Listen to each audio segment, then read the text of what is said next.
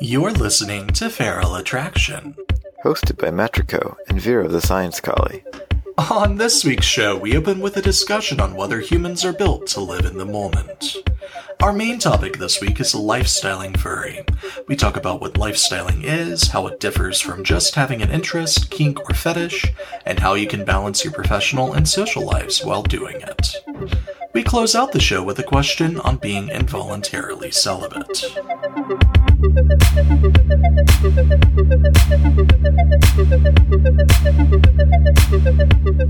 Hello again and welcome to Feral Attraction. I'm Metrico. And I'm Vero the Science Collie. So, Vero, you were um, you were reading the New York Times, and I think you saw an opinion piece concerning the, like, the way that doctors and psychologists and psychiatrists are treating depression and new upcoming breaking studies. Yeah, there's actually a really cool op-ed. It was not published all that recently. It's actually from back in May. I haven't had any time to read the New York Times lately because I've been in Europe for like the last billion years. But um, back when I actually still read U S newspapers, uh, I found this really interesting article. And it was written by Martin Seligman, who is a professor of psychology at the University of Pennsylvania, in collaboration with John Tierney. And uh, Seligman has a new book out with a few, uh, a very academic kind of dry read with a few other uh, notable uh, psycholo- psychology professors, I believe. And it's called Homo Prospectus. And essentially the point of this is that Homo sapiens, which is our species, is actually kind of a misnomer because that refers to humans as being thinking uh, beings. And what Seligman's kind of crux of his argument is, is that that's actually not all that distinguishing for humans, and that what we're really truly uh, good at and what is really truly unique for us is the fact that human beings are capable of thinking about the future. And so he's wanting to rename human Homo sapiens Homo Prospectus. And the, the article that came out of this is really talking about why it's the case that humans aren't so good at staying focused on the moment, and why they are instead really obsessed with the future. And I think it's a really important piece because what we often talk about on the show is the importance of mindfulness, which is really focused on staying in the moment, because for emotional health and kind of emotional uh, kind of sanity, um, it's really important to not let yourself get too wrapped up in worrying about the future. But humans are really wired to do it. And so what the piece really talks about is the ways in which therapists are now exploring new ways to treat uh, disorders such as anxiety and depression that kind of take advantage of the fact that human beings are so thoroughly wired to think about the future. And contrary to what a lot of psychologists thought was the case, human beings, in fact, think spend a lot more time thinking about the future than they even do ruminating about the past.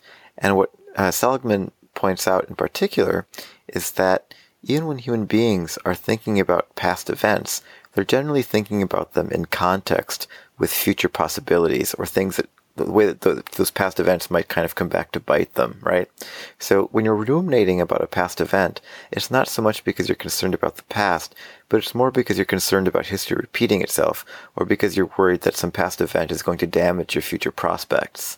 And so there's kind of a whole new dimension of psychological treatment that's opening up in which depression and anxiety are being reimagined as disorders in which individuals have a bleak view of the future. And this then, in fact, is what's causing their problems. Not so much what uh, psychologists have been focusing on previously, which is that idea that past traumas are responsible for a lot of the negativity that uh, presents itself in anxiety and depression disorders. And so what Seligman argues is that depressed people are distinguished in particular from normal individuals, or I should say neurotypical individuals, by their tendency to imagine fewer positive scenarios while overestimating future risks. So let's say that you have an upcoming exam. Someone who is depressed is going to spend more time thinking about failing the exam, whereas someone who is more well-adjusted might spend more time thinking about doing well in the exam and possible rewards that might come about from performing well. So reorienting individuals to think more about positive outcomes and to th- worry less about negative outcomes is a huge part of this new discipline. And it really kind of meshes well with the things that we've been talking about in terms of stoicism, mindfulness, et cetera, because what those uh, ideas talk about, and also what cognitive behavioral therapy, which is another really useful and clinically validated therapeutic modality for treating things like anxiety and depression. The idea there is we often talk about decatastrophizing and not fortune-telling, right? These are two cognitive distortions that both dialectical behavioral therapy and cognitive behavioral therapy talk about. And what this new discipline is talk is really doing is magnifying the importance of avoiding that sort of catastrophizing and fortune-telling, because it turns out that fortune-telling and catastrophizing are really at the core of these anxiety and depression disorders, at least from the perspective of this new sort of discipline and this new perspective on anxiety and depression. So thinking about trauma is is kind of interesting from this new perspective, because what Seligman points out is that traumas do often have a lasting impact on individuals, but that impact is usually positive. In fact, from people who experience trauma, many individuals emerge from it stronger. And so this kind of flies in the face of and kind of dovetails with what we talked about last week, which is that there's this, you know, idea that trauma is really debilitating and trauma, you know, prevents memory formation and all these these strange sort of hypotheses that are really hard to uh, to to falsify because they're really not designed to be tested. The problem is a lot of those things just don't seem to be borne out by this new discipline either. And so this uh, idea is looking at trauma as being, in fact, something that can be strengthening, especially when trauma is viewed in context with Uh, kind of rosier positive outcomes. And the idea is that people can actually be trained to view their traumas in light of more optimistic future outlooks. And when they do that, they process the trauma in a way that promotes resiliency rather than undermines it.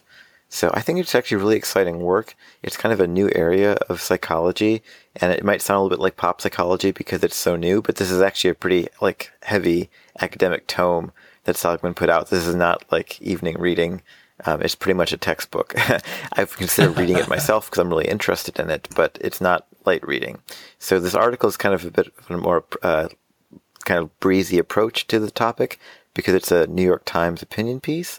But uh, I definitely would recommend giving the original opinion piece a read. And if you're super, super interested, checking out the uh, the, the actual textbook that Seligman and his co-authors have put out, which is called Homo Prospectus, might be a good idea. I haven't read it myself, but I'm actually quite curious too. It's on my Goodreads list.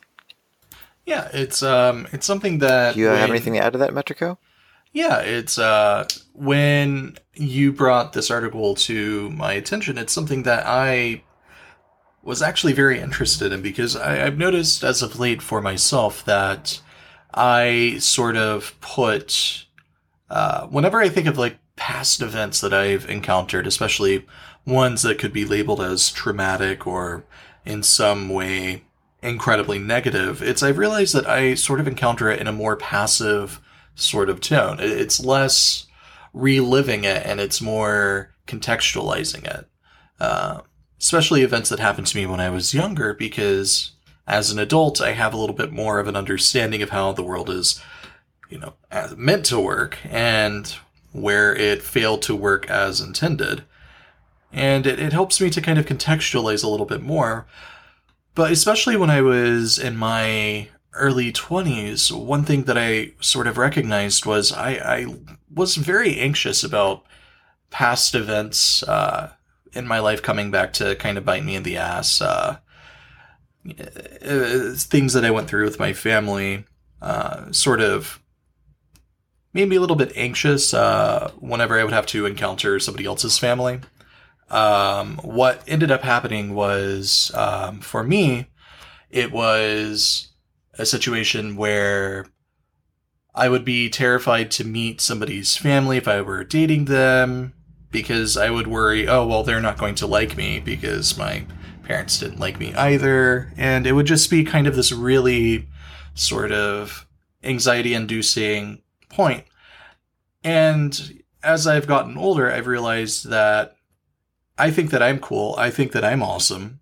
And if I keep that outlook when it comes to the way that I think other people are going to, to sort of see me, especially significant others, families, it tends to give me sort of a confidence boost as opposed to walking in in a defeatist sort of position. Again, we, when we talk about uh, catastrophizing and fortune-telling, this is kind of a case study of it. Uh, so I, I really like this study. I really like what uh, Seligman uh, and his co-authors, Railton, Baumeister, and Shripada, uh, have to say, and it's something that I'm going to check out as well. Again, it's it's really dense work, but it's something that I think is really, really interesting and important for us to learn about.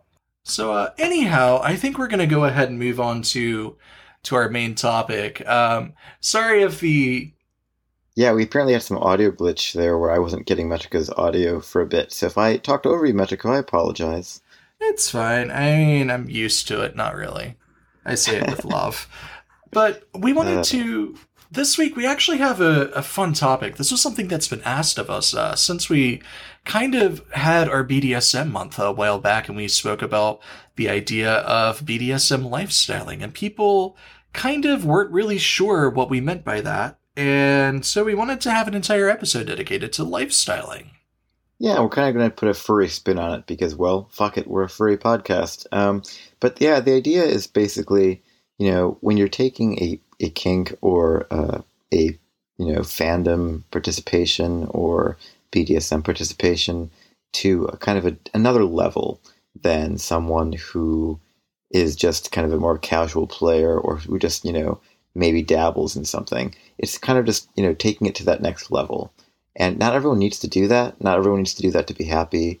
It's certainly not something we're saying is kind of like the end goal or like the final evolution of a furry as a furry lifestyler. That is far from the case. Uh, I think as furry podcasters, uh, Metrico and I are pretty far down the rabbit hole of lifestyling furry. I also oh have my. like I also have like six furry boyfriends, and I mean, my life is pretty damn furry, unfortunately, or fortunately, depending upon your per, uh, your perspective there. So I think I myself am pretty much a furry lifestyler. I know a lot of other kind of more prominent uh, furries might be considered lifestylers as well, because, you know, people who basically live in their fursuit and are constantly taking photo shoots and, you know, that kind of thing. So there are lots, there's lots of different ways to skin this cat. I should probably keep stop using furry metaphors here because it's going to get mm-hmm. kind of... But, uh, but Metrico is going to kill me from uh, across the ocean. But basically, yep. uh, lifestyling is, is kind of a, a different ball of wax. And, you know, when it comes to B D S M lifestyling, it can be very controversial because, you know, it might involve something like living in a cage or sleeping in a cage or, you know, never, you know, choosing your own clothing, letting your, your dominant choose your clothing for you every day, or a whole variety of things. But lifestyling, you know, furry doesn't necessarily need to be that extreme or hardcore. It can just mean that, you know, maybe the way that you decorate your apartment is furry. Maybe the way that you decorate your car is furry. Maybe... Maybe you like wearing a tail out and about on town, you know? I mean, some people do that sort of thing. And I don't want to shame anyone for doing that. It might may or may not be appropriate depending upon your locale and, you know, the way that you want to be perceived. But, you know, there's lots of different ways to lifestyle. So please don't take anything we say as orthodox or the way it has to be if you're a true furry lifestyler, because that's not the case. We're just hoping to give a little bit of an overview of what lifestyling furry is, and also what lifestyling a kink or a fetish might be, and we're mm-hmm. going to kind of take it from there. Yeah. So you, you just mentioned kink and fetish, and that's actually an important sort of distinction that I want to make right off the bat. Uh, a lot of people, when they talk about the fandom, it's it's referred to as a kink, it's a furry kink, it's a furry fetish. Um, but but as we've, we've spoken about in the past, there is a distinct difference between a kink and a fetish, and even... And also... Furry doesn't necessarily have to be sexual or a kink or a fetish. Some, for some people, it is one of those two things. For some people, it isn't at all. So, again, your mileage may vary. Right, exactly. For a lot of people, it's it's a casual pastime that isn't sexual at all in nature. But for people who do kind of engage into the sexual aspects, it is important to, again, clarify the difference between a kink and a fetish. So a kink is something that you enjoy, something you like, something that you dabble in. Uh, some people, they're like, I enjoy using handcuffs in bed. It sometimes heightens the mood. Congratulations, you're kinky. If you say, I can't get off unless I'm handcuffed, congratulations, you have a fetish. If you live your life in handcuffs, congratulations, you're a lifestyler. That's pretty uh, much where, yeah, that's that's kind of the continuum, right? Yeah. And within the fandom, it's kind of the same. If you sort of enjoy looking at furry porn, congratulations, you're kind of kinky. If you really need to visualize, you know, somebody in a fucking somebody in a fursuit, some furry art that you've gotten done, congratulations, it sounds like you have more of a fetish. And if that goes beyond the bedroom, and for some people the definition of a furry lifestyler is you You, you mostly engage in furry events, like conventions are your vacations, all of your friends are within the fandom, you date people exclusively within the fandom, you have a Stop podcast. Yeah, seriously, it's like we're talking about ourselves at this point, it's getting embarrassing. Yeah. we, ha- we may have a problem. But, right. you know, there's, I think, you know, one other special category of lifestylers, and it's kind of, uh, I think, the one step up from lifestyling, and that's when you feel like you have a calling. And this kind of applies more to people who feel like a spiritual connection to furry, or feel a spiritual connection to um, an animal spirit or something like that. And so what we're really talking about here is Therians, Therianthropy, and also otherkins. So some people feel a true calling to participate in these things, and they feel a spiritual need, or feel like they are actually, they have the spirit of an animal or some uh, type of, you know, creature that makes them feel like they need to participate in this thing on a kind of day-to-day, twenty-four seven basis. And so mm-hmm. not all furries are Therians, and not all Therians are furries, not all furry lifestylers are Therians, and not all Therian lifestylers are furries. But there's a heavy overlap, I think, between therianthropy and furry lifestyling, because furry lifestyling is a pretty easy way to practice therianthropy, if that makes sense. Mm-hmm. And it, it's it's important to note the distinction there, that not all Therians are lifestylers and not all lifestylers are Therians, because it's for people that, that have that sort of spiritual uh, calling, as as you coined it. It is important that that distinction is there, because I know a lot of people sort of get upset with the idea of it being called a lifestyle. Uh, sort of like when you're you're homosexual, it's or it's not something that you can change. It's not some lifestyle that you've chosen. This is something that you identify as. So a lifestyle is something that you come into, whereas, you know, being gay, being a Therian, being otherkin is something that is already inside of you. So it's important that that distinction is there. Um, So, lifestyling, it means different things to different people, as we said. It could be wearing a suit in public, wearing a tail, wearing ears. It could, you know, a- any number of things. But when the community, when the fandom takes up a-, a vast percentage of your time and perhaps your own personal identity, you you enter the territory of being a lifestyler. And so, really, the question from there is, how do you lifestyle? And this can apply to really any kind of community that has lifestyling elements. Again, we're talking mostly about the fandom, but this is also applicable to things like B D S M, to any other kind of community or fandom. It's kind of ubiquitous information, but we'll we'll be focusing more on, again, the furry fandom. So the first thing that you're going to really want to do is you need to find your community, or find your tribe, so to speak.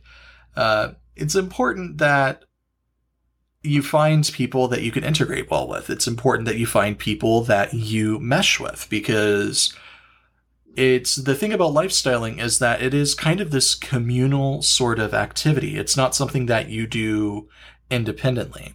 A lot of the social mores of the uh, lifestyling Um, etiquette within the community itself, they tend to be self-enforced. So within the B D S M community, lifestylers have certain creeds, certain policies, you know, keep it safe, keep it sane, keep it consensual, things of that nature that go hand in hand with ethical lifestyling. So it's important that you find a community that sort of enforces the ethical behaviors, but also sort of steeps you into the traditions, so to speak. Um, within the fandom, uh, the furry fandom, it's a little bit more interesting because, uh, as I've said before, there is no necessary backstory. There's no sort of lore. Um, with established communities, with established fandoms, uh, like Superwholock, uh, there there's an established sort of canon backstory where everybody who likes B B C Sherlock sort of understands A C D's uh, stories. They sort of understand what the B B C is doing. They there's an established storyline that they can then build off of. But within the furry fandom, we're we're far more, I would say, liquid in terms of our ability to create, because we created it ourselves, where there is no sort of storyline that we branch off of. We're unique and we self-create. So it can be a little bit more difficult uh, within the furry fandom. And it's it can be a little bit difficult to find the community within the fandom that you best fit in with. But the good news the is thing that is, it, I mean, yeah. there's lots of different ways to lifestyle mm-hmm. furry in the fandom. Yeah. I think there's like a furry artist way. There's a furry fursuiter way. There's a podcaster way. Some people for, for kind of like to lifestyle through body art. There's lots of different ways that you can kind of represent your furriness in a way that is distinct. And I think that that makes a difference uh, because furry isn't, as you said, is not monolithic. There's no, mm-hmm. there's no set of, you know, there's no unifying body. Like the pup and handler community tends to have regular meetups where you're interacting with other people who would identify as lifestylers, whereas with furry, that's not quite the case, right? Right, so that's it. Yeah. It's kind of it, it's a lot more individualized. I think another way that people tend to lifestyle in furry, at least, is through coming together in very small communities like fur houses, where maybe you're living with other furries and then you're kind of forming a, a furry commune in a way, right? Those types of situations tend to lend themselves to lifestyling furry pretty readily. So maybe you have a, a fursuiter and a furry artist and, you know, a furry musician or a D J all living together. And they just spend a lot of, they basically eat, breathe, eat, sleep, and breathe furry, because they all have these different ways of interacting with the furry community, but they're all doing it in a slightly different way, and they're all lifestyling in a different way.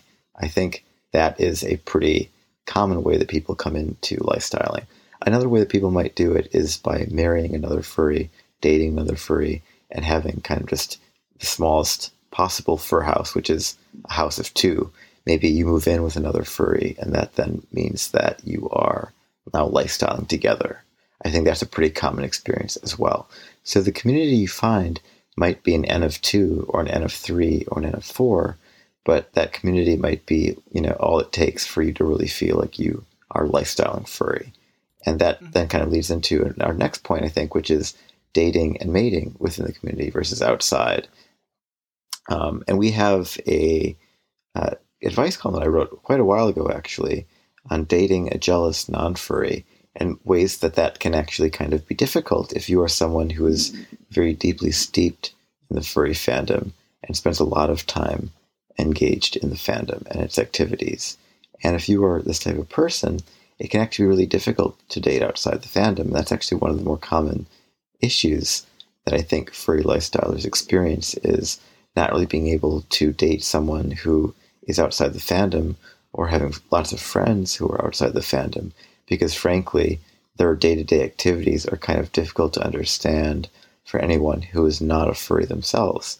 And so this can be difficult unless you're dating someone who is very good at managing both jealousy and envy, because someone outside the fandom dating a lifestyler is probably going to experience both of those things. First off, there's the jealousy of basically feeling like they're losing their mate to furry, that furry is almost another boyfriend, that they're, you know, that they are spending so much time on their furry activities that it might not be leaving a whole lot of time for these sort of uh, mundane activities or the normie activities that they'd be able to engage in with their partner.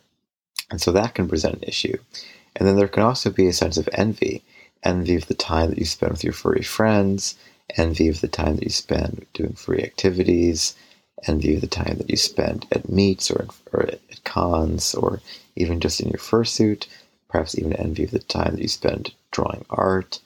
Uh, all of these things can be really difficult if you have a relationship with someone who is not in the fandom and doesn't understand the importance of these activities to you. And so I think for lifestylers in particular, there's a very strong tendency to date and mate within the fandom versus outside of the fandom. Would you agree with that, Metrico? Absolutely. It's for some people, they have no issues dating outside the fandom or dating within the fandom. For them, it's it's kind of trans, you know, it's it's it's not that important. But for a lot of people that that consider themselves lifestylers, it is important that they date somebody that they can relate to, because again, as you were saying, it's there is the idea that furry as a lifestyle is fairly involved for some people, especially if you want to go to conventions, meetups, things of that nature. It's it can be difficult for people who are new to also sort of understand, I, I would say, maybe the culture behind everything, because for some people, it's um it's something that's really kind of difficult to wrap your head around. Um, furry as a culture itself is just really this, this odd sort of mishmash of pieces that we've taken from different communities, of things that we've picked up through word of mouth. And because again, as there's no canon, most people like to date within the within the fandom itself, uh, especially if they identify as a lifestyler, because it makes things a little bit easier and a little bit uh, far more seamless. But it's important that even when you do date within the fandom, that you maintain appropriate levels of communication and understanding, because just because you're dating somebody within the fandom doesn't mean that they're not going to get jealous if you can go to a con and they can't, or if you have a fursuit and they can't afford one yet, things of that nature. So it's important that you... There can also be an issue... Sorry, there can also be an issue with people, you know, dating lifestylers, dating non-lifestylers as well. That can be a very uh, common source of jealousy or complaint as well. So if you're someone who... you know, is really deeply involved in the fandom, say you've got a furry podcast, or you, uh, you know, you're someone who has a fursuit, dating someone who doesn't have a fursuit and can't participate in that aspect of things can create another issue. So maybe you're someone who lifestyles fursuiting and your partner's somebody who lifestyles being a furry D J. That can actually create uh, sources of conflict too, because even though you're both very deeply involved in the fandom and you have that touchstone in common, you might be deep, still deeply involved in different sets of activities within the fandom. And this is an issue because the fandom is such a broad, big place. It's not like other communities where there's only one true way to be part of the community. Like, let's say that you're a pup or a handler, right? In the pup and handler community, that's basically it. Those are the roles you can have. Maybe you're an alpha pup, or you're, you know, you, you, you do a bit of both. But if you're lifestyling in that community, there's really only so many different ways you can do that. And there's not this really rich culture that we have in the fandom of people who really express themselves as furry in a myriad of different ways. Uh, furry is a microcosm of society at large to a degree, and all the different ways people have of being creative are represented in the fandom. And because of that, and because it has such a broad base, there's a lot more opportunities for people to lifestyle in vastly different ways. And so when you're setting up or looking for your community of, of other lifestylers to kind of draw for support, or to kind of understand the place that furry has in your life, and maybe, you know, find common ground with other individuals, sometimes it can be difficult just because your way of lifestyling might be so vastly different from somebody else's. It doesn't make any one way more valid or less valid. It just means that there might be a little bit less uh, commonality in lifestyling furry than there would be in lifestyling another community. Do you think that's the case, Metrico? I do think that is the case, because for people, it, again, it boils down to the idea of relatability and understandability. And when you add different layers and different uh, parts to a relationship, no matter how complex the base relationship is, if it's monogamous, if it's polyamorous, um, it can be easier to find somebody that fully and wholly relates to you if you date within the fandom. Uh, at least that's the perspective of a lot of people. And it sort of makes things a little bit more interesting, a little bit more fun. I mean, who doesn't want to be dating somebody who's going to go to these events with you and who already is kind of okay with it all? Because It's there is still this idea that people within the mundane world, as it is, uh, have issues with the fandom itself and would be squicked out, so people feel far more comfortable living within their own skin or perhaps their own fursuit uh, when they date somebody that's part of the fandom itself. So it, it, it has a lot of interplay. It's um, if the relationship goes serious, kind of like what you were talking about, it can then be a little bit easier to make long, longer-term decisions. Um, if we get a house together, how do we decorate the house? Do we invite other furries to live with us? Uh, do we have furry art out and about? Do we yeah, tell that, our families? Yeah, exactly. So maintaining a lifestyle living space can actually be a big deal. That can be a huge component, and we kind of touched on it earlier. But fur houses are, I think, a really common way of maintaining a furry lifestyle and kind of falling into lifestyle without maybe even intending to. You might think, oh, I'm just going to take in another roommate. Well, I guess they might as well be furry. But the thing is, if you're a furry and you live exclusively with other furries, suddenly your house is covered in dildos and you don't quite understand how it came to be, right? Like, this is a thing that happens. And, like, suddenly Bad Dragon takes over and it's like, well, what do we do when Mom comes over? And, like, these are these are actually kind of a big, big deal issues, because I know a lot of people who have to go through this pretty strange process of defurring their house Um, when they have mundane company over, like, oh, you know, we're having the boss over for dinner, or, you know, Mom's coming over for dinner, or whatever it might be. Um, you know, if you've got smut on the walls, if you've got, you know, art by Blotch, like, you know, a huge print, like, hanging right above your bed, if you've got, you know, pillows that are, you know, furry themed, if you've got, you know, plushies all over the place, if you have, like I mentioned earlier, you know, dildos and things lining your windowsills, I mean, these are all things that might not be appropriate to have around when you're having someone who's not part of our community over, but would be totally fine, and people would not bat an eye if you, you know, threw a, a fur meet at your place with all that stuff out, right? So it's kind of an issue of, you have to think about, and it's kind of a strange thing to think about, you have to you have to consider, what is the purpose of the space that I'm in? Who's going to be present in the space? To what extent do I want to be lifestyling? You know, to what extent am I going to have to alter this space if I'm having someone who isn't part of this lifestyle over? And these are issues that, you know, it's kind of important to work out somewhat in advance, or to at least game out with the people you're living with. Because, you know, if somebody else, if one of your roommates wants to have their parents over, or, you know, their non-furry boyfriend over, or, you know, whoever it might be, and there's all this stuff out and about, you know, they might be tempted to put it away, but if it's not theirs, what is the correct protocol in that situation?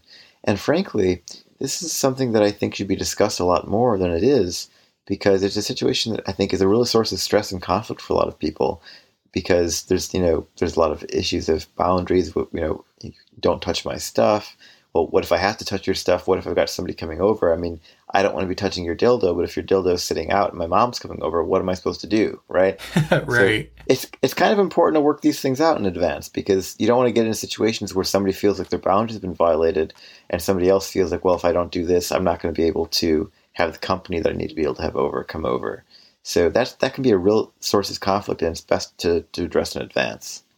Yeah, it's uh, that's a situation that I've actually run into myself, where um, when I lived in kind of a furry house, uh, my roommates would periodically have their family come over, and that was a part that they at the time didn't share with them.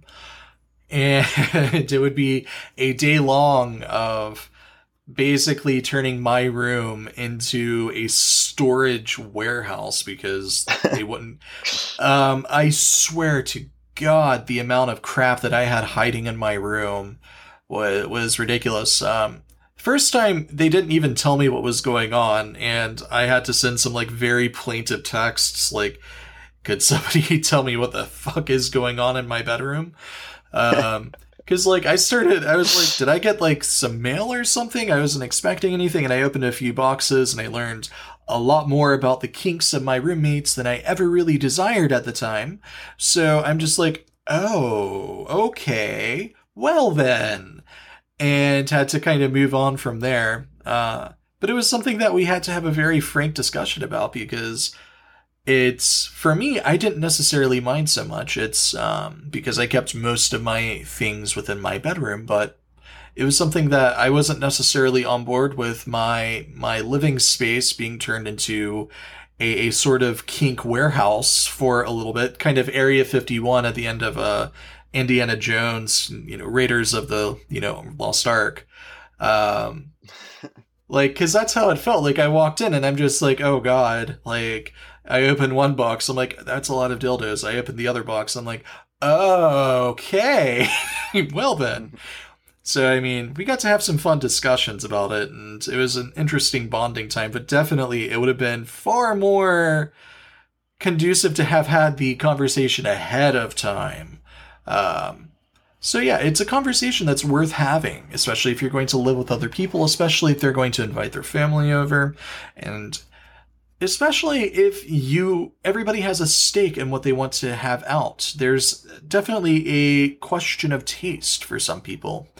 You may not necessarily want to have a gaping butthole over the fireplace mantle, but maybe your roommate does. So there is a question of discussion of interior design. It's important well, you know, to have. If there's a butthole over the mantle in scene one, it has to go off by scene two. Yeah, that's, isn't that a rule? Isn't that a rule of theater or something like that? Um, uh, yeah, yeah, it is actually. It's it's a Chekhov's butthole. Um, yeah, that, yeah, exactly. There you go. Um, but so that's that's really important to keep in mind. I think, you know, people have evacuation plans for their houses or their apartments with their roommates that they work out. You know, the, here's our meeting spot. Here's how it's going to go. Have a furry evacuation plan, basically, like. Here's where the dildos are going to go. Here's where this is going to go. Here's how we, with the art we're going to replace. Like, it sounds silly, but you kind of need to have that, because sometimes people come over spontaneously. Sometimes mom announces she's popping in. You don't really know what's going to happen, and if you don't talk about it in advance, it can be a pretty haphazard, pretty painful experience. Oh my God, it'll be like the scene in Clue where the police investigator comes in and they have to, like, figure out what to do with the dead bodies. Like...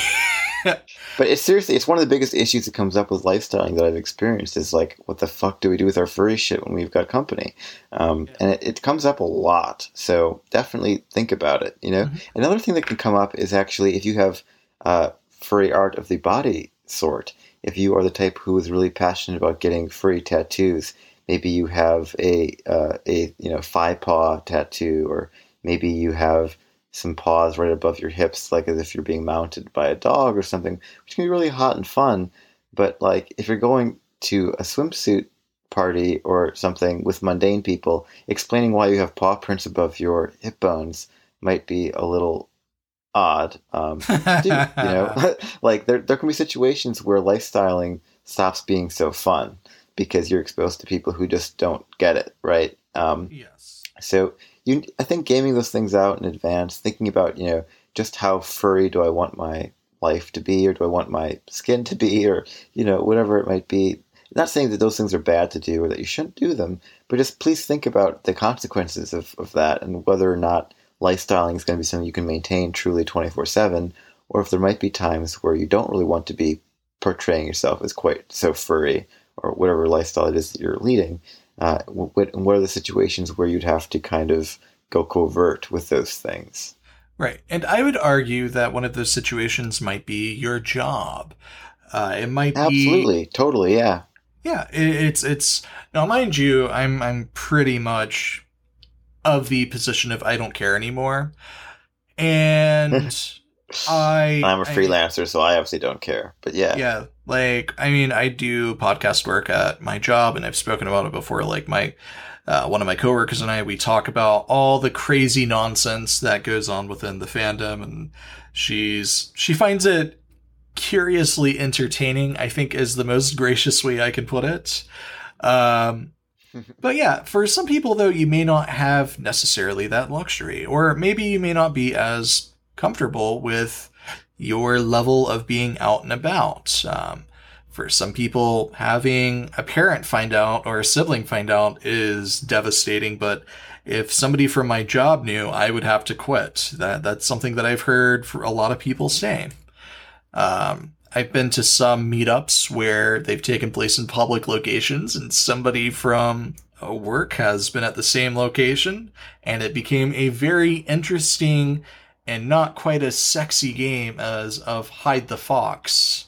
Um, so it's important that you kind of understand and you, you take some mental positions. Um, the first one is going to be, if you're going to be a lifestyler, regardless of whether it's within the furry fandom, whether it's B D S M, things, whatever it is, if you go to social events that happen in public, it is important that you understand you assume a certain amount of liability that you will not remain in the closet anymore.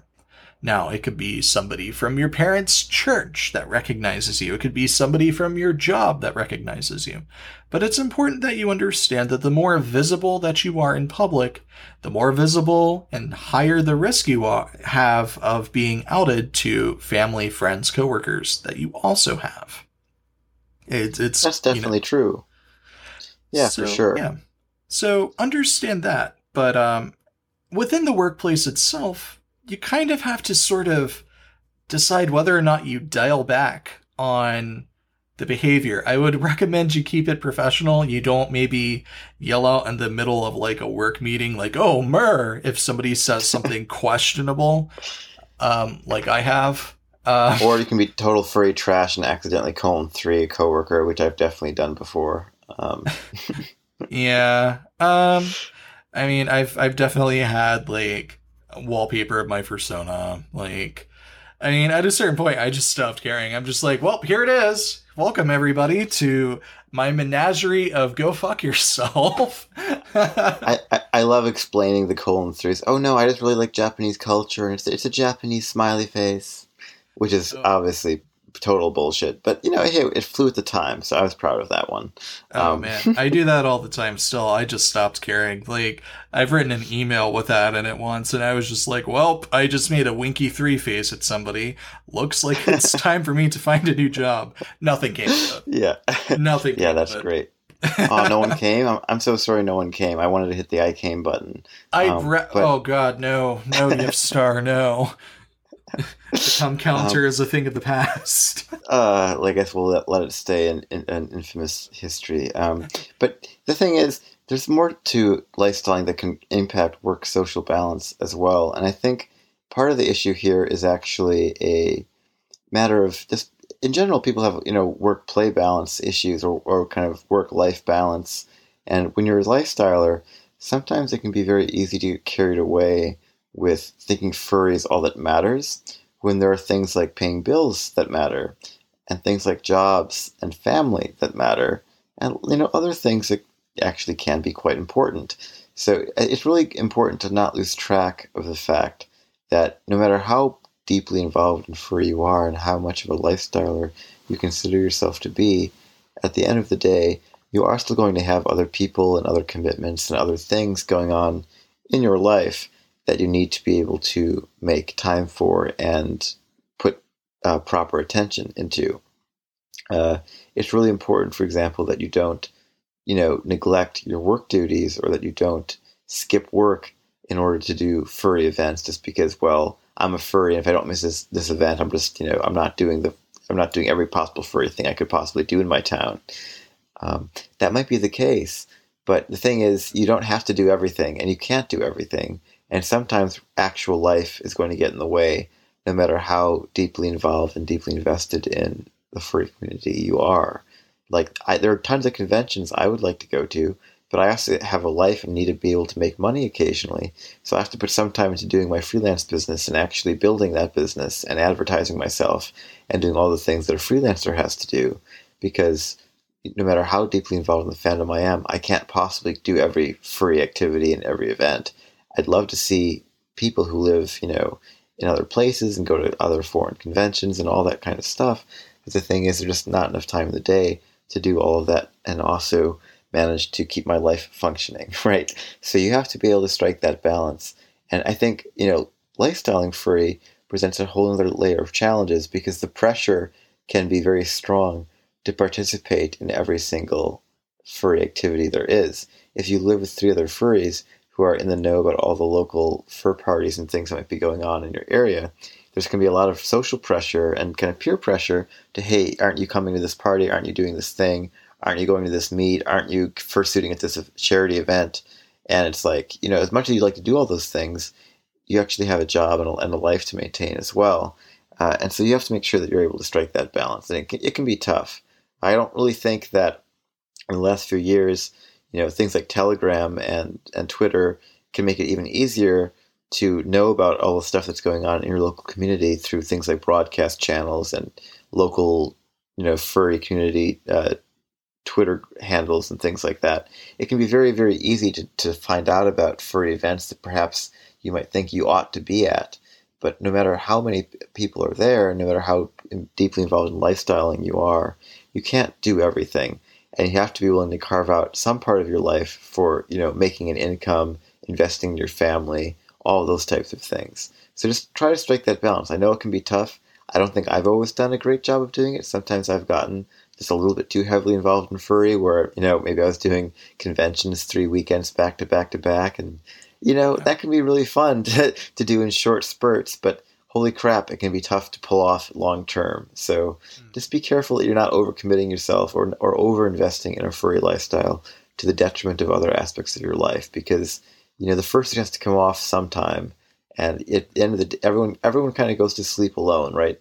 So you need to be you need to be happy with the person you are when you go to sleep at night, and that mean probably means doing more than just being a furry, right? Yeah, it's important that you kind of like what we talk about within relationships. It's important that you maintain your own separate interests from your partners, from your metamors, because that's what gives you a sense of unique individuality. And your relationship with the fandom is equally as important. It's it's not such a good idea to deeply wade into the waters of whatever community it is and let yourself kind of drown in it. Uh, it's important that you have your own secondary interests, because not only is it important to maintaining a unique identity, it's also important because you avoid this cult-like mentality. What can sometimes happen with people is you get so deeply involved in a community, in an organization, in a religion, whatever it might be, that if you end that relationship with the fandom, let's say you're like, I'm tired of doing this and I don't want to do it anymore, then you're left with a harrowing question of, well, what am I? What interests do I have? What friends do I have? Where do I go from here? When you have really only one marker for your personality, it can be very difficult to divest yourself from that identity itself. So you want to ensure that you retain your identity within the face of the community itself, because the second that you, again, sort of wade too deep, you can drown and it's not pretty. So be mindful of that. Trust me. You you might think right now, oh, I'm going to be part of the community forever and ever and ever. I mean, the fact of the matter is, is that as people get older, as people possibly start families, start professional lives, move into their thirties, their forties, and so on and so forth, they tend to move on because they they have other things going on in their lives. And it's not to say that you will move on, but historically speaking, a vast majority of people, the longer you get on in life, the more you tend to withdraw into your family structure. People who are younger tend to look towards the community, the fandom, as a means of procuring a family. A lot of us come from mostly negative backgrounds, and we're looking for some form of understanding, some form of acceptance, some form of relatability. And when you start your own family, when you get married, when you have a spouse, things of that nature, you tend to find that within your own life, and you have to stop. You, you end up stopping to look externally because you already have it internal. So keep your own individuality. Uh, participate to your heart's content, but I would recommend that you don't fill your social card with nothing but fandom events, with community events. You know, it, it's good to go to conventions and meetups and things like that, but maintain your responsibilities with your work, maintain your responsibilities to your other friends, to your mundane friends, to other commitments and consider maybe once in a while, hey, I don't need to go to this, you know, event. That's fine. I can go to this other one if I want to. Sometimes the choices you make now impact the life that you have later, and it's important that you don't neglect people in pursuit of what what some might consider to be an extreme level of lifestyling where you're at every event and that's kind of all you have to your name. So be wary of that. It's good to lifestyle something you're passionate about, and a lot of people are passionate about the community. People are passionate about the art that they create, the fursuits that they craft, the podcasts they host, whatever it might be. And it's good to have that passion. It is good to have that fuel. It is amazing to have that fire. And that can be something that, on that basis, you consider that lifestyling is kind of for you. you yeah, might, I think that's really yeah. important. I think, honestly, at the core of lifestyling for people who are considering that central question of, you know, should I be doing this? Should I be lifestyling? I think that's really the core question is, is furry what you're passionate about? Is is do you wake up in the morning thinking, you know, about, do I want to, you know, put my fursuit on today, right? If that's the kind of thing you wake up thinking about, lifestyling might be something that that's uh, kind of up your alley. If, you know, you're the type of person who really can't get through a day without visiting SoFurry and Fur Affinity and uh, Furry Network, and I don't even know how many other furry social networks there are at this point. But the, my point is, if you're the type of person who's basically all of their bookmarks are furry, and that's, you know, all their followers are furry on Twitter, and they've got furry friends, and, you know, that really comes from passion. It comes from a passion about this topic, a passion for anthropomorphic characters, you know, a passion for art, a passion for fursuiting. Passion is really the thing that all these things have in common that leads someone to want to spend that much time doing something. And so if you don't have that passion, getting into a situation where you're kind of lifestyling inadvertently can be a bit of a challenge or can actually lead you feeling very unsatisfied. For example, if you're the type of person who isn't very passionate about furry but kind of dabbles in it, and then you find yourself living in a fur house with, you know, really furry roommates who are just, you know, really lifestyling the, the situation, you might actually feel a bit unwelcome or uncomfortable in that environment because it might just be a little bit too extra, a little bit too much for you, right? If you don't want to quite like this, you think, okay, this is the thing I do on weekends. Why do I have to be looking at all this stuff during the week? You know, I just right. got home from a long shift, or I, you know, whatever it is, and now I've got to go home and deal with all this furry crap. You know, sometimes that that that can be a mismatch if somebody's really not. They maybe they're furry, maybe they love the, they love the fandom, but their their connection to it is much more sporadic or much more incidental, and it's not a constant. So if you're the type of person who's passionate and wants that constant, then the other the situation might not really be for you. Yeah, exactly.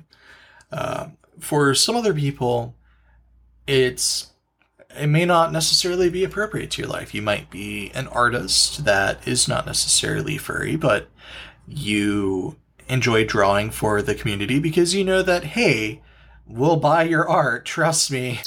We'll buy it. No problem. So you might go to the conventions and the meetups and all of that, but in from for all intents and purposes, it might look like you're lifestyling, but really you're just kind of in it because it pays the bills. And that's fine too. You you don't have to to feel obligated to participate in an entirely voluntary fandom. You don't have to... Or at least to, not participate on the deep, deep level of lifestyle. Yeah, exactly. You don't have to feel that you have to go above and beyond the, the call of duty, so to speak, in order to, to belong. The beautiful thing about the fandom is that regardless of your level of involvement, the sole requirement is that you involve yourself. And if you are an artist that does the art but doesn't really have the connection, that's fine. If you... are a crafter, you make kinky leather gear, you make hoods, you make whatever it might be, but you're not part of the fandom, congratulations, that's fine too. Your involvement is as deep as you allow it to be. For some people, it doesn't need to go that deep. It can be entirely surface level. For some people, you're just here for the porn, and that's fine. Like, welcome aboard. For some people, it's more of an identity, and that's fine too. The beautiful thing about the fandom is that we can all relate on one singular basis, that is the fact that we have an appreciation of anthropomorphism. Um, this has not always been the case. Actually, um, in researching this topic on my end, it's what I discovered was about ten years ago, the idea of lifestyling was this entirely cringeworthy thing, because who would like a lifestyle centered around funny animals? And I've realized how far we've come, because I don't hear people talking about, you know, funny cartoons or funny animals that much anymore. Uh, the verbiage yeah, that has term entirely is kind of out of changed. Date, isn't it? Oh yeah, my god, yeah. yeah. So, man, back in the old furry zine days. Oh, oh man, yeah, one hundred percent. Where Bugs Bunny was like the most relatable thing we had. Like, you liked Bugs Bunny, right? How much did you like Bugs Bunny? Yeah, exactly. That that that could, that could be a fun conversation from the back in yeah. the old days, huh? Oh man, like, did you like Bugs Bunny when he was dressed up like a girl? You know, I, I I I've had plenty of those conversations in my time. So it's important that that you immerse yourself as far as you so desire, and as long as it doesn't interfere with your pre-existing commitments, relationships, your passions. You don't want to sacrifice something you're passionate about on the altar of, you know, the fandom. It doesn't make sense. The the cool thing about furry is that you can incorporate most of the crap you're passionate about. If you like making music, congratulations, you can. If you like making paper mache, congratulations. You you can continue to do it. Shadow block, whatever it might be. The beautiful thing Writing, is that... Yeah. Drawing, anything, really. Yeah, there's room for everybody. So you don't have to view things as mutually exclusive. But, you know, if you're an author, if you're a professional writer, maybe you don't shift all of your writing to fandom-related works. Maybe... I, I talk about the fact that there are... dignity paychecks. Those are the ones that you write about the shit that you're passionate about. And then there are light bill checks where you take whatever the fuck you can because that light bill is due. Indeed. Yeah. So, that is the, that is the freelancer way of life, unfortunately. Trust me. I've written and worked at many, many, I, I think I've done more tech support at churches to keep my light bills on than anything. And I'm like, you're letting me in here? Ho, ho, ho, how, how far we all have fallen. But the same is true of the fandom. You, you, you can have a dignified sort of experience and involvement within the fandom. But if by doing so, you no longer have the ability to pay your bills, there's an issue. You need to sort out your priorities. And for some people, especially when you're younger, the idea of community and belonging sometimes trumps the idea of responsibility. So it's important that you keep everything sort of in check. It's important that you don't neglect your bills. It's important you don't neglect your family or your friends if you have good relationships with them. It's important that you sort of keep everything nice and balanced. And you can make the determinations like, hey, do I tell my family? Hey, do I tell my friends? Hey, you know, how involved do I let let them get in this aspect of my life? Um, I make the the call where I don't care. If people ask, I don't lie. It's I like I have zero issue with telling people what I do. People ask about the podcast, and I'm like, hey, here's a link. And then they're just like, oh God. And I'm like, yeah, yeah. Now you regret asking me, don't you? Yeah. Now you've learned way too much about me, haven't you? Yeah. It's important that you make the understandings and the decisions in your life on how deep of an involvement other people are going to have. But it's important that you don't neglect those people. You aren't trading up. You're not trading in. Your pre-existing connections are your pre-existing connections, and you need to honor those. Same with your commitments, same with your family, whatever it might be. But, you know, if, you, if you're like me and you came from, like, having shitty family and shitty friends, then maybe it's not a bad idea. I'm just saying. But, but ideally, if you come from, you know, happy, mostly... mostly sane and happy and accepting family, you keep your relationship with them, and you decide if you tell them or not with your existing friends, with your coworkers. you can make those calls, but it's important that you don't neglect them altogether. And that is a consideration you have to make, especially with lifestyling, because with so many conventions, there are bound to be conflicts. So just bear that in mind. Absolutely. Yeah. And, you know, maybe if you go to like a family reunion and there's a swimming pool, maybe not having to explain the awkward tattoos that you have might might be, okay, little nephew, let me tell you what these tiger stripes are. Oh, God. Um, or why there's a t- fluffy tail in your trunk, or whatever whatever the situation yeah. might be. No, no Mom. Yep is the way that you pronounce Jeff. Uh, poor guys. I've seen so many... I, I, I was at a meetup, and somebody ran into their father. We were at a cheesecake factory, and his father was out, um, like, picking up food for... like him and his like other sibling, and oh, that was such an awkward sort of sort of event. Oh, uh, he was wearing ears and had on like a yef like a yef me t-shirt, um, and his father was very confused as to why everybody was making fun of him the second we realized what was going on. We were not sympathetic at all. We were just like, you brought this on yourself. Like, come on, dude. Um, luckily, his dad handled it well and actually ended up hanging out with us at a later event because he thought we were funny. Um, he was mostly into it because we gave his son shit, and that's something that he always enjoyed, apparently. So, your mileage might vary, but... understand that when you lifestyle, it can cause those sorts of difficulties like I was talking about earlier. And you want to identify them, and you want to kind of come up with those action plans like Vero was saying.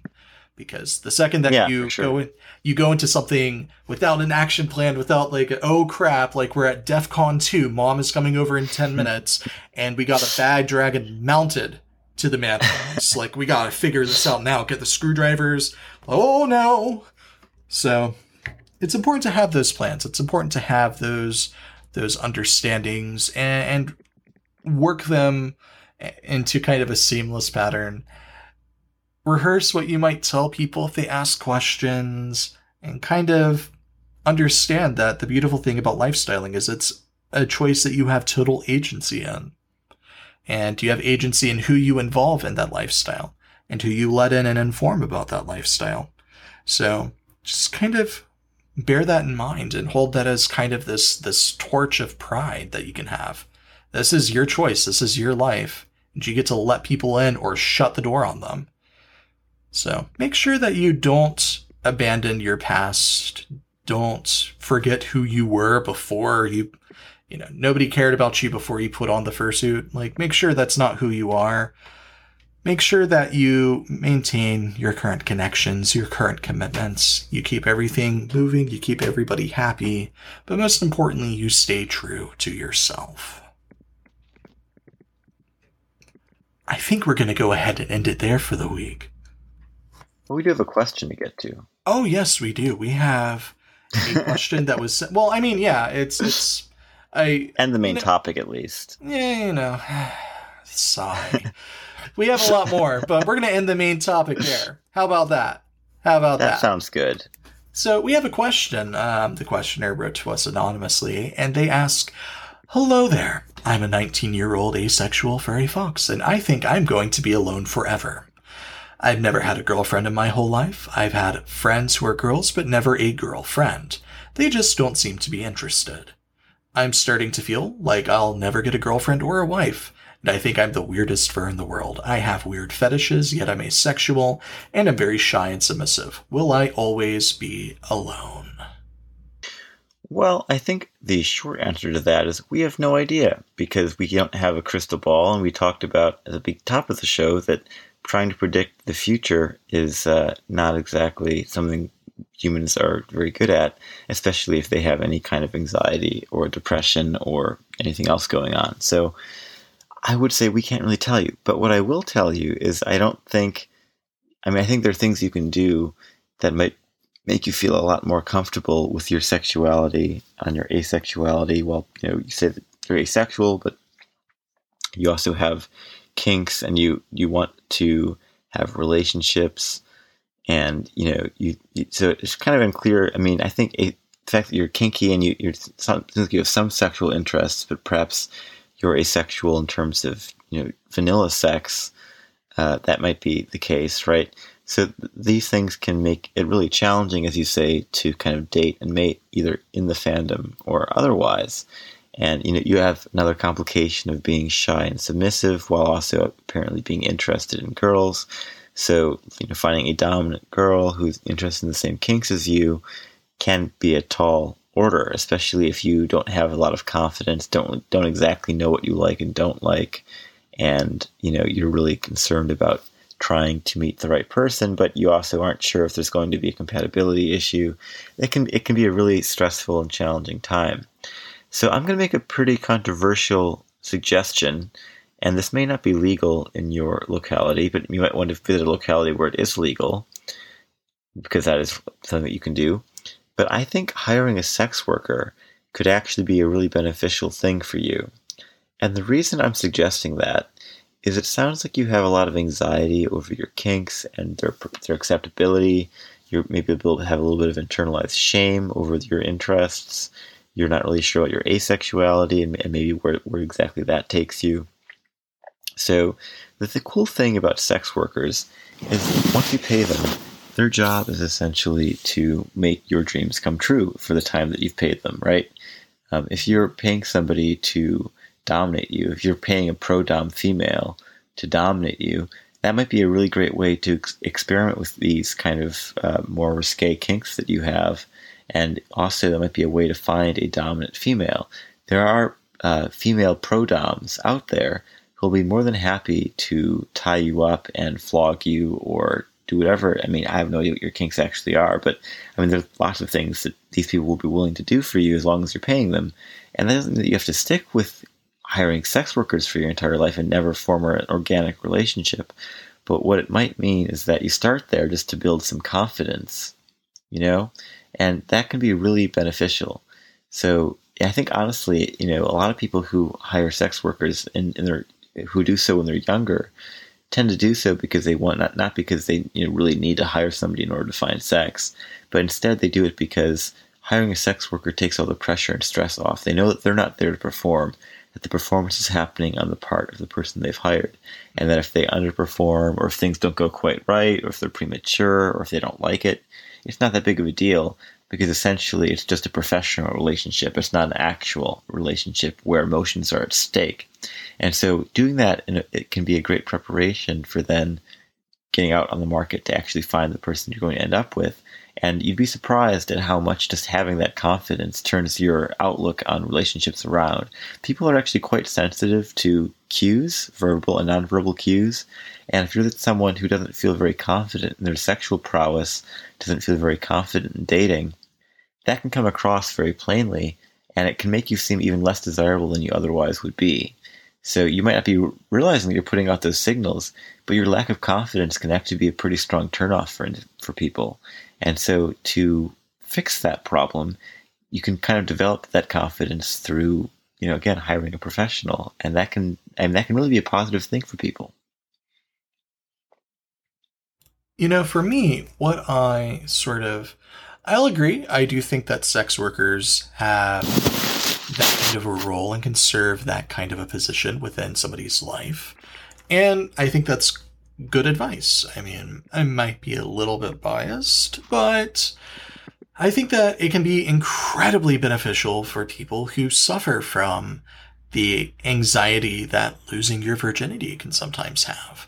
Um, you're not necessarily looking for love, you're looking for experience. And I have no problems with that. If that's something that you think can help sort yourself out and help you make some decisions, then go for it, because you know that you're basically going to get treated right. Again, make sure of the legality within your jurisdiction and, you know, go about it in a safe and sane and, you know, consensual sort of way.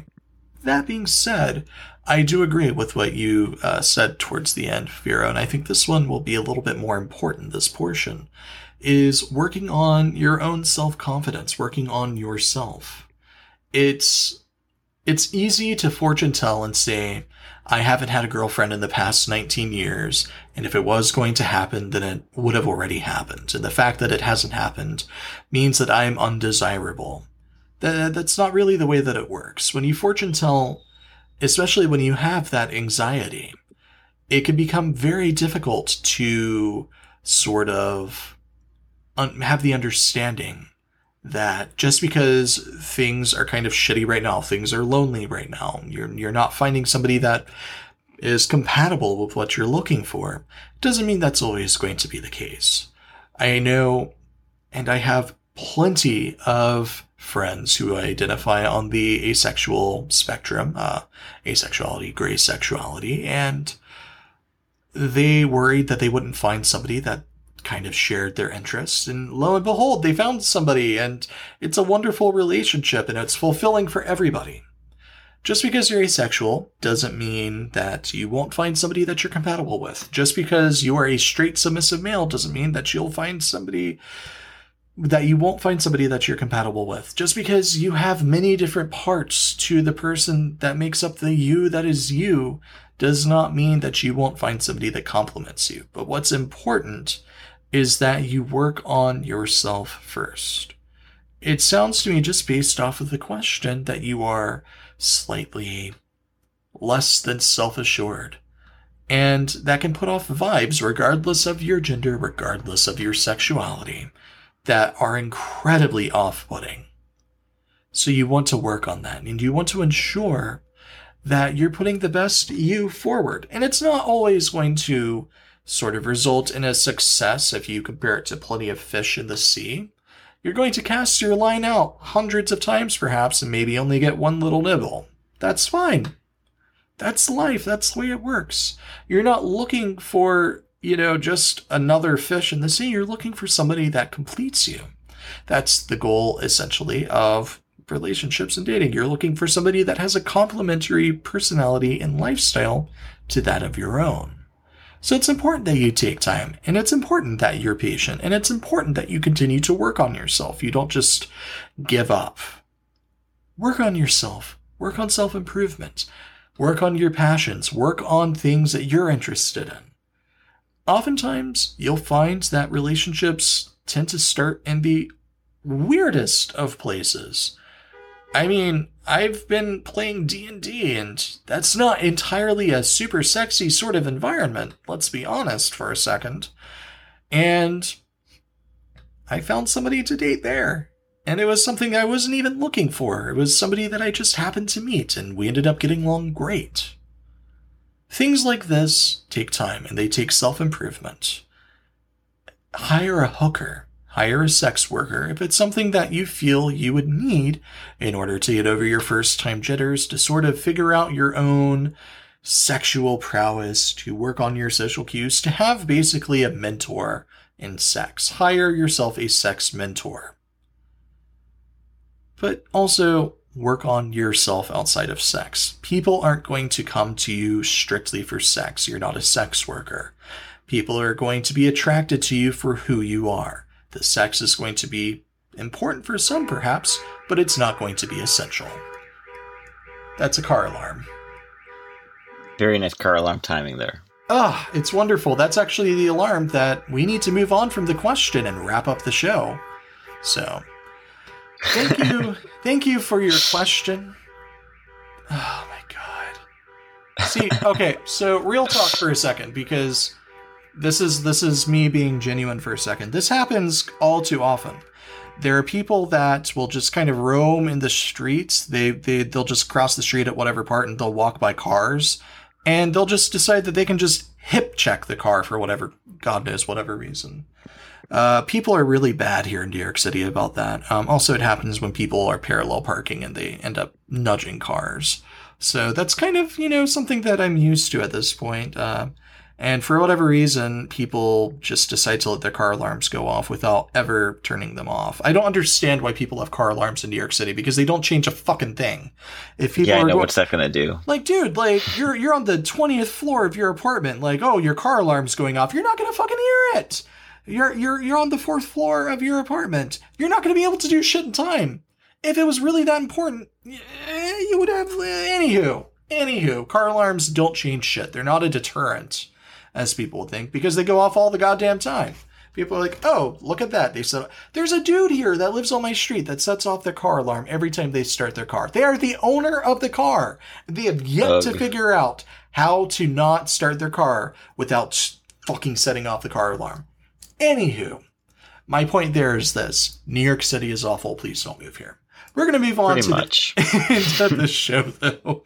So, thank you again for your question, questioner. I hope that we were able to offer a little bit of advice, a little bit of insight. With, a couple of perspectives, at least, yeah. Yeah, and hopefully you're able to kind of stop despairing, you know. It, it's, it's, it's life is kind of shitty from time to time, but sometimes times that are bad and times that are anxiety-inducing are just times that are bad, and it sounds like...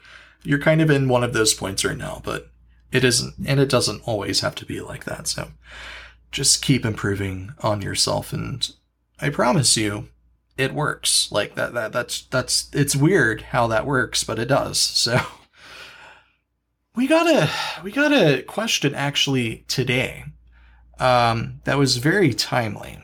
And the question was, uh, essentially, I'm surprised you guys don't have a show on conventions because I'm interested in starting to go to conventions, but you guys haven't put out any kind of a resource. Well, here's the funny thing. We were actually planning to do that next week. We have two weeks of convention guides, planning, all of that good stuff on how to... Yeah, we're kind of saving it for the run-up to M F F. We kind of thought we'd put up, put together a few con... episodes. So yeah, we, we've got picking and budgeting for your first con coming up next week. Yep. So to the person who asked the question, good news, you got two weeks to look forward to.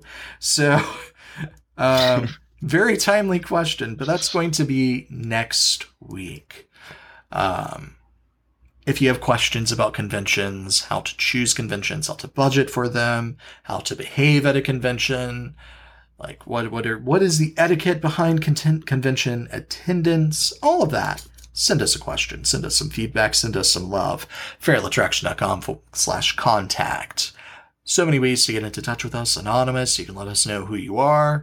Call us. Beep us. However you want to reach us. We are here to take your questions. If you're interested in supporting the show, you can also find out how you can leave a rating and review on iTunes or the Google Play Music Store on that page, or if you are so inclined, you can subscribe to our Patreon. Now, we have different tiers on our Patreon, um, all of which, for the record, we have a Discord now. I finally set that up at massive community response. So if you're a Patreon subscriber of ours, congratulations. You get a little tag on the Discord. It doesn't really add anything. Your name just shows up as orange, and that's pretty cool. We do have other tiers, though, that are a little bit more substantive. From hanging out with us at a convention, you can compel us with the power of cash to hang out with you. The power of cash compels us. Or you can get a shout-out at the end of the show, and we do that more than happily, because it's truly due to your donations that we're able to continue doing the show. Vero, you are currently located where? I'm in Oslo. You are in Norway. Vero is in Norway. Yes. He is an ocean, two oceans at this point, really, between us. Uh, and your contributions, your donations, your subscriptions help us to ensure that this show goes off with as little of a hitch as possible on a weekly basis, and we truly do thank you for that. So on to the shout-outs. Um, Miss Hyde, on the tenth of August, so almost two months ago now, participated in a streak for tigers around the London Zoo. Now, she ran a, a fundraising page at just giving dot com to help support the protection of tigers in the wild, and in exchange, she ran around the zoo naked. If you're interested in learning more, seeing pictures, and giving money after the event to a very, very good cause, please visit her Twitter at Hanaconda Sparks, or her fundraising page. Details on both of those on our show notes page. Perhaps you're looking for some art, you're interested in getting into lifestyling, and you need some art. Snares is an artist who has a one-stop shop Patreon for comics that he does, page updates, commission, artist information, patreon.com forward slash snares. Amazing art. Definitely check it out. Or maybe you have a bookshelf that's a little barren and you kind of need a little bit of literature. Well, Tsar Paulus has your back. Tsar Paulus is an author who published a short novel with the Thurston Howell Press titled The Pride of Parahumans. You can check it out on Amazon or read the review recently posted on the Dogpatch Press. If you're interested in sci-fi, anthropomorphism, and high-tech, you know, sort of space stories, things like StarCraft, maybe a little bit of Warcraft too, if you're interested in that, you can definitely give him a check out. You can also subscribe to his Patreon at patreon.com slash Tsar Paulus. Or maybe you're looking for a new friend on Twitter. You're kind of lonely. You want some red panda dog rambles and pictures. Well, Myron the Fluffy is there to help you out. Feel free to become his friend on Twitter. His Twitter handle is at Myron the Fluffy. We're going to go ahead and actually end the episode there. um... Next week, again, we're talking about convention planning, picking, and budgeting for your first con. Again, get us your questions. We're more than happy to answer them on this topic. Until next week, though, I'm Metrico. And I'm Vero the Science Collie. Be well.